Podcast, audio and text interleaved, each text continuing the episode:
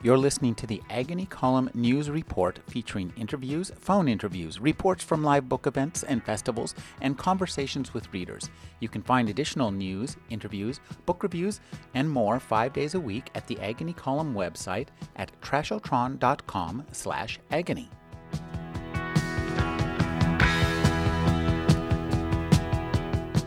I'm speaking with Josh Sundquist. He's a Paralympic champion from Turin, Italy, and he's the author of Just Don't Fall. Thank you for joining me, Josh. Absolutely. Thank you very much. Great to be here. Josh, tell us about your journey. Uh, tell when you first learned that you were going to lose your leg. Tell us how you felt at that moment and, and what took you from that day to the next, to the next week, to the next year. Yeah, so I uh, found out that I was going to lose my leg when I was nine. I was diagnosed with a rare form of bone cancer, and at the time, I was uh, as an athlete, I was I really liked to play soccer, and so the moment when I found out I was going to lose my leg was devastating because I knew there's no way I was ever going to be a soccer player. Uh, yeah, it was a huge disappointment, and I guess what um, as far as what got me through it, you know, I think at the time it was it was really about kind of surviving the cancer. You know, it was yes, obviously it's you know it was tough that I was gonna have a harder time the rest of my life, but at that at that moment it was like if the amputation is the best chance for survival, it's like of course I'd rather live, you know, and, and have a harder time. But as it turns out, I learned to ski while I was still on chemotherapy, uh, just towards the end of my year on on treatment, and I could could immediately see like wow, like here's a sport that uh, I guess I can do as well as anyone with two legs, and that's what really attracted me to it. Well, talk about uh, the effect not just on yourself, but on your family and your church. How, how, cancer is something isn't something that just happens to one person. Yeah, exactly. That's that's what I always say. That, yeah, cancer is it's one person is never diagnosed with cancer. A family is diagnosed with cancer. A, a church is diagnosed with cancer. A small town is diagnosed with cancer. And in in my case, I felt like I you know I grew up in this small city in Virginia where I felt like you know just like the whole town and, and our church and our neighborhood really like rallied around our family and supported us in just in amazing ways in terms of taking care of my siblings and doing our housework and you know cleaning and, and making us food. And yeah it was just it was a really amazing I think um, testament to uh, the power of like small town America and to the power of organized religion at its best tell us uh, about you know the the financial impact on your family uh, of this crisis. This is a, a, these treatments aren't inexpensive. Talk uh, about how you guys obtain health care and, and, maybe some of the tension or, or, some of the strain that caused on your family and on your friends and in your relationship with the community at large. Yeah, I mean, there's no doubt that cancer is ridiculously expensive to treat. Uh, uh, you know, I think I was fortunate, you know, that I had good uh, good health insurance, and I've always since then been confused when if, if people have the financial means as to, as to why they would choose not to get healthcare coverage. I'm just like really like you don't know when you could be diagnosed with cancer and have hundreds of thousands of dollars in chemotherapy bills. Um, but I guess so. I guess the coverage then is, is generally pretty good for that. What when we ran into troubles was like getting prosthetic limbs made, where coverage is a lot more spotty uh, especially for someone. So my leg is amputated from the hip, which means that I need a leg that has like three artificial joints: uh, an ankle, a knee, and a hip. And that's like just way more expensive than someone who has, say, just is just missing their ankle. But a lot of times, insurance companies will just say, for all prosthetic limbs, the cap is like five thousand dollars, which is like enough to get a great foot, uh, but not so much to get a great entire leg if that's what you need. And so for me, like you know, just the the artificial limbs that I wore growing up, like just the the baseline, not anything fancy kind of model, just like basic parts is like 20 grand. Uh, which is which is ridiculously expensive. But it's like really you just you can't make it much cheaper than that. Um, so that was always kind of this a, a frustrating and ongoing uh, battle with insurance companies. And yeah, in fact, I actually uh, at, towards the end of high school went and um, like lobbied our state legislator to try to get the uh, the laws changed, like for the basic recover uh, basic uh, coverage in Virginia, which um, my uh, my bill was shot down in committee. But uh, my it was it was actually funny. My insurance company still uh, like upped their coverage, and my dad called them. I was like, "So I saw that you guys made better coverage for prosthetics. Why is this?" And they're like, "Oh, we saw there was like this pending bill in the legislature. We decided to just improve the coverage." I was like, "All right, guess it worked after all." You know, it strikes me that one of the side effects of this is that you grew up awful fast and, learned, I think, to take uh, responsibility for your life in a way that you might not have otherwise had to. Yeah, I think that's very true. You know, just just the simple fact of facing your mortality at a young age, I think, is a big thing because you know when you're nine years old, normally you, you think you're gonna live forever, right? It's like uh, you're gonna you're gonna be 80, and then 80 years is is forever. Um, and then all of a sudden, it's like, wow, I have cancer. I have a 50% chance to live, and yeah, I think that that really forces you to, uh, I guess for one thing, you know, consider what what do you believe spiritually, but also what do you believe just in a very um, experiential sense, like what what is life about? And and and as I got older, I think more so than than people my age, than teenagers, for example, you know, because for me, I, I guess I was I was in a, a situation always where I felt like, man, like I almost died, and and I have this sort of second chance at life, and I need to you know live it to the fullest or whatever and i tend to get sort of i think fanatical about making sure I'm doing a great job living or whatever, to the point that I'm so concerned with living well that I uh, don't even actually have time to live. You know, I don't know. It's happened to me sometimes. Could you talk uh, about the the process of becoming a, a athlete? That's got to be more challenging than any other thing that you can imagine, really. Yeah, uh, you know, it was. Um, yeah, I guess so. You know, I never skied before I lost my leg, so people are always like, "Oh, is it hard to ski with one leg?" I'm, I don't know. Like, it wasn't too hard for me. Uh, so skiing is with one leg is requires, I guess, more balance than with two legs, obviously. But the mechanics of how you ski on one ski are exactly the same as two skis. And so, like when I was racing, you know, I could go to any, you know, any ski racing camp or whatever, and any like coach could coach me and it's a little different. You know, I had to tell them like one or two things, but generally it's like the same thing they would tell to an able-bodied athlete. are the things they tell to me, like keeping your weight forward, pushing your weight on the front of your ski, balanced shoulders, things like that are the same whether you have two legs or one leg. So yeah, I think there's there's parts of it that are harder, but a lot of parts that are uh, that are the same for any athlete. You know, you, you struggle with um, funding your training, and you struggle with uh, getting through injuries and frustrations and the highs and lows of good races and bad races you decided to, to write your story. Could you talk about making that decision to become a writer that's not necessarily follows from, from being a, an athlete, even a champion athlete? Yeah, I guess not. I, I've always sort of been or like to imagine myself as a writer. I when even yeah way before I even got cancer when I was like six years old, I used to write this thing called kids newspaper on a like an eight and a half by eleven sheet of paper. I'd I'd write out like make up a crossword puzzle and like write some news from my family like oh, we're going out to eat tonight or whatever. And then I would I would take it to Kinko's and I'd make like 18 copies. I don't know why 18, but I remember in my mind that was the that was the num- that was my circulation, and uh, and I would sell a copy to my dad and my mom, and then I would file the rest away in this filing cabinet that I had.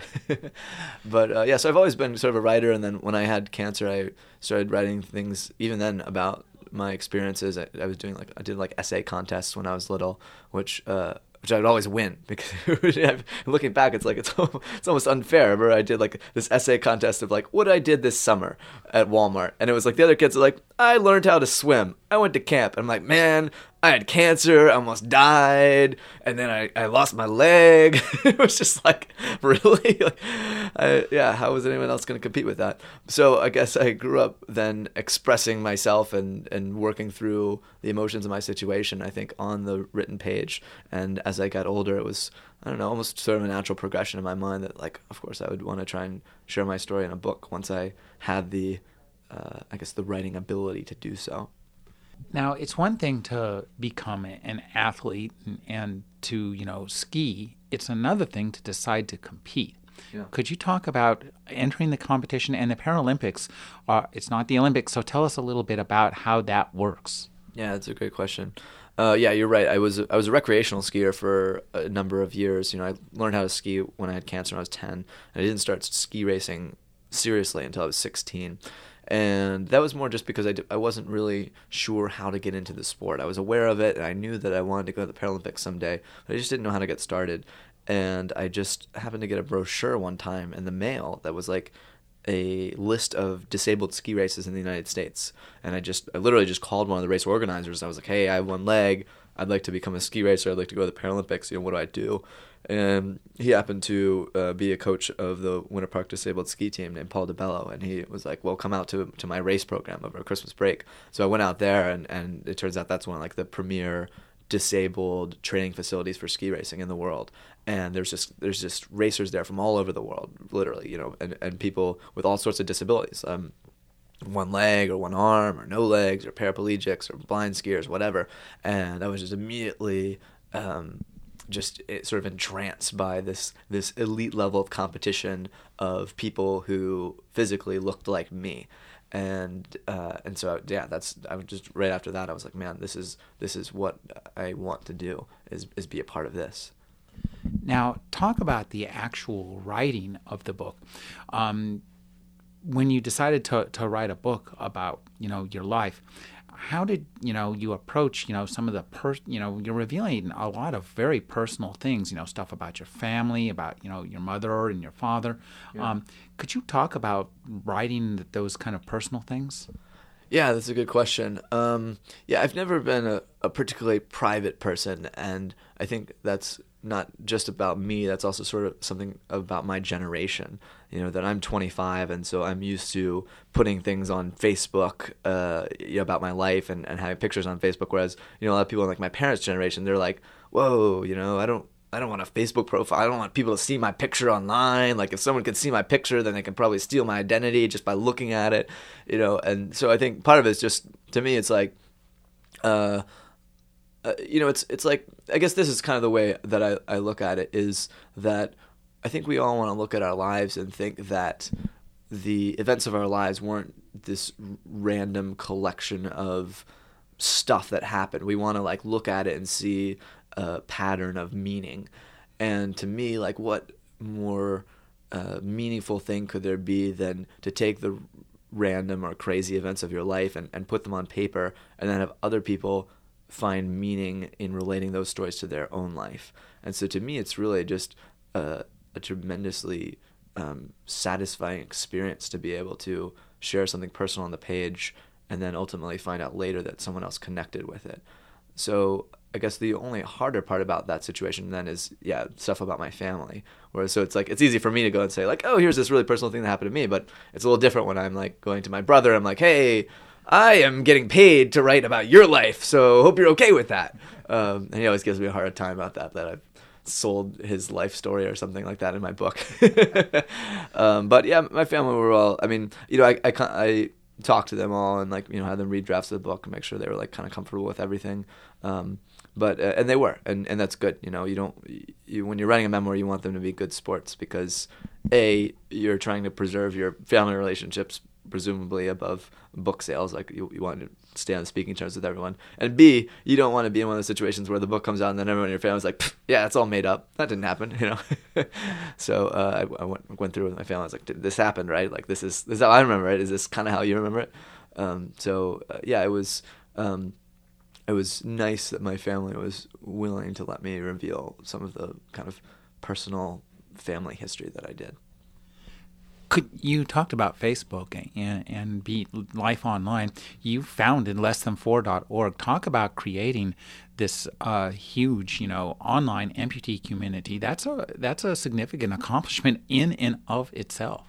Yeah, it's been a cool thing. It's I guess it started because you know I just I've had this website for a long time to promote my speaking, uh, like my joshsundquist.com, and because of that, amputees would find me and, and ask me questions, or people more often it would be like friends of neighbors of friends of someone who lost a limb recently who was just kind of looking for resources online. They would just write, be like, "Man, do you have any advice or whatever?" And and I, I was just always kind of looking for some where to point those people online. Like here's here's a great website for you. You know you should check this out. And i just couldn't find anything that was exactly what i was looking for. So i, I just sort of created it myself because what i wanted was not just a clearinghouse of information because there's lots of websites like that but i wanted a place for amputees to be able to connect with other amputees. Because to me that was what really helped me a lot when i lost my leg was to look at older amputees and you know adults or people in their 20s and say oh you know what? This person has one leg but look they're a normal functioning human being and i can be like that too. And i think that's that was it worked out well for me but you know, sometimes there's people in small towns in like the Midwest and there's just no amputees near them. And that's the great thing about technology is it allows that person to connect with another amputee in New York and an amputee in Germany and people all over the world and, and realize that they're part of a, a community of amputees that are people who have uh, similar disabilities to themselves and are functioning well in their lives. Uh, talk about w- what exactly can they find there. Uh, well, yeah. So I mean, the big the biggest thing to me is is community, uh, which is loosely or sort of a loosely defined term. Um, I guess, yeah, I, I think that it's it's an, the idea that people can connect with other people. It's you know when I made the site, it was like before Facebook blew up. Uh, so now it's it's I feel like it's eventually will become probably superfluous. Um, or, or it's or less valuable than it, than it is now because more and more people are on Facebook uh, and, and they have that, that, that you know they can sort of connect with people through there. But when I made the site, there just wasn't social networking wasn't as big as it is now. So it was just I think a unique thing for people to be able to come on and like friend other amputees. You know, it's just it's just like works like MySpace or Facebook. You friend other amputees. You can upload your photos. You can comment on other people's photos. And probably the I guess the the biggest thing about the site, or, or maybe the main feature of it, is that people blog. And so, you know, you have this site where there's just hundreds of active bloggers who are writing about their experiences as amputees. And so you can come onto the site even if you're not an amputee and you don't want to like, or or you are an amputee but you don't want to like make a profile or meet other amputees. You can just read these blogs of other people who are you know going through things right now like they just lost their limb or they're just getting their first prosthesis and and, and presumably you will relate to their experiences could you talk about some of your experiences? Um, before this, you said that you looked at adult amputees. Talk yeah. about your your experiences as a kid, looking out there and trying to figure out what you were going to do and who you were going to be. You mean as far as just meeting other amputees? Mm-hmm. Yeah, I uh, there was yeah there were several amputees that really yeah made a big impact on me. Uh, the only sort of famous one being a guy named Dave Dravecky. Remember Dave Dravecky? Some people uh, he was he was real famous in like the mid 90s he was a pitcher um, major league pitcher and he lost his well first he lost his deltoid muscle to cancer in his shoulder and then he eventually lost his whole arm and he wrote a book about it uh, called comeback. And he so he was he's sort of always been a, a, a well-known guy in the amputee community. And when it when i found out i was going to lose my leg i read his book. And then i don't know i guess somebody told me about him and he called me one day at my house. And I had just read his book, so it was just like amazing. I was like, I can't believe this this guy's calling me, and I he was speaking nearby one time, so I actually like went and met him, and it was just it was so cool to see like here is like I said, you know, I don't know, you just think when you're about to lose a leg, you're just like, man, like how will I function in society? Like, can I have a job? Like just stuff that sounds stupid to me now, but like how will I drive a car? Like how will I meet people? How will I get through airport security? And just to like meet someone else who's like obviously figured all that out, you're like, oh, well, I guess maybe maybe you can function like a normal person even though you have one leg. One of the things I, I have to say is that you have a great projecting kind of personality. Uh, yeah. do, do, you t- talk about um, being seeing yourself as a motivational speaker and motivating yourself to motivate other people. It's a great question. I, I, like your impression of my voice. So i read the audiobook of my my book and uh, yeah the audiobook people just, they just hated me. They're like dude you like you because i guess I'm, I'm used to being like you know when i'm telling those stories i'm used to being on stage and like hitting certain words really hard in a really staccato way and like emphasizing certain things. And they're like dude you're you're just re- you're over the top. Like you gotta like rein it in a little bit. Like just be a little bit more boring if you could. So uh, yeah, I guess it's just sort of a habit from uh, from being on stage because I especially you know it's funny you can to me like so I've uh, I've I've seen a lot of motivational speakers, um, and people don't realize how it's it's really an industry. Like we have a trade association called the Professional Speakers Association. So I know like most of the speakers out there, and I've seen most of them. And you can always see kind of where they got their start, and specifically you can identify speakers who started speaking in public schools, which is what I did, because they tend to be just way more animated on stage because a public school audience is so hard to hold. And so I think that because I got started speaking in in these like middle schools and high schools, you know, when I was young, when I was in like high school, I sort of developed the habit of like that you just have to be really energetic and all over the place vocally in terms of your tonality and your pitch and your your speed. And, and that sort of has become a habit I think that's transferred into all of my life. And my, my friends always make fun of me for my uh, hand gestures. I'm always like knocking things over at the dinner table and stuff. uh, but as far as the actual yeah motivating yourself to motivate audiences, that's a, an interesting question. I guess yeah um, yeah you know I'm always I think to me it's important as a motivational speaker to be passionate about being on the platform because I think that if you and if you are enjoying yourself on stage and enjoying your time up there, then people will sense that and they will enjoy what you're doing more. So it's always important to me that I'm I'm not that my material is fresh and that I'm not like speaking so much that I'm gonna burn myself out because I think that you know there's a lot of jobs that you can be sort of burnt out on and bitter about and still be good at it. For example, I don't know, like law. Like right, everybody says, oh, lawyers all hate their jobs, but they just, you know, they're making the money and they just they went through law school and they just keep doing it. Uh, and, but you could still be a great lawyer and, and hate doing it, right? But if you're if you hate being a motivational speaker, you're not going to be a good motivational speaker. Like you just, it's just not going to work. So I think it's important to stay passionate about the job and just to stay psychologically healthy. Like I'll go on like walks a lot and I'm like, yeah, this is like part of my job because it's like helping me be psychologically healthy, going on a walk. This is, this is uh, I should be I'm pretty much getting paid for this right now. Talk about being in high school and as a and being a motivational speaker. That seems really, uh, I mean, it seems tough. Yeah, it, yeah, it was. It didn't go so well either. I, uh, yeah, I, I, my first couple of speeches were horrendous. Like my first, my first real speech was at a middle school, and I had two speeches scheduled back to back in the morning. And after the first one, the principal came up to me and was like, "Hey, um, we had some scheduling difficulties and we canceled your second speech. uh, and, uh, and in retrospect, I don't blame him. My, speech was awful. Like the, the theme of my speech was that you should set goals for your life because you might die in the next 24 hours. Which is like, it just doesn't, A, it doesn't even make sense. But B, it's like, really? That's what you're going to tell to like sixth graders? We're talking about like 11 year old kids? Like, you might die in a car wreck, so you just set goals.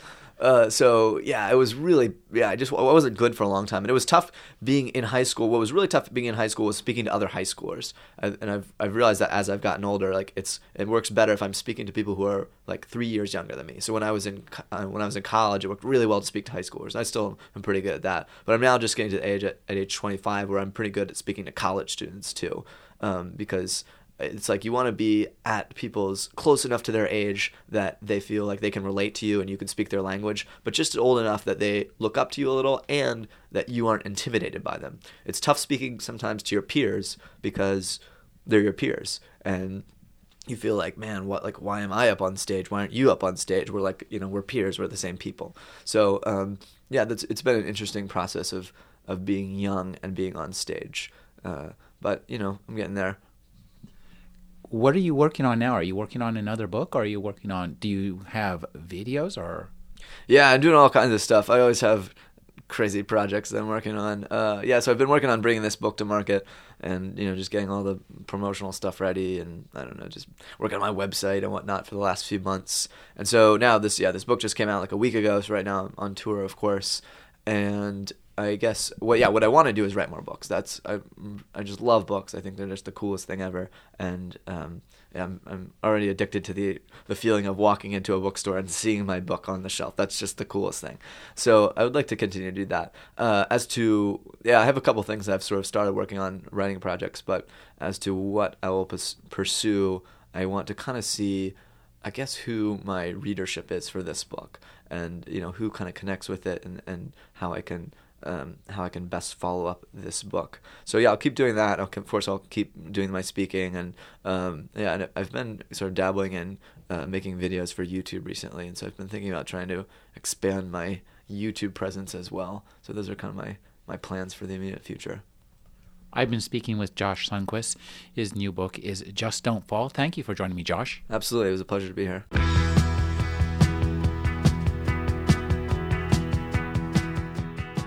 You're listening to the Agony Column News Report featuring interviews, phone interviews, reports from live book events and festivals, and conversations with readers. You can find additional news, interviews, book reviews, and more five days a week at the Agony Column website at trashotron.com slash agony.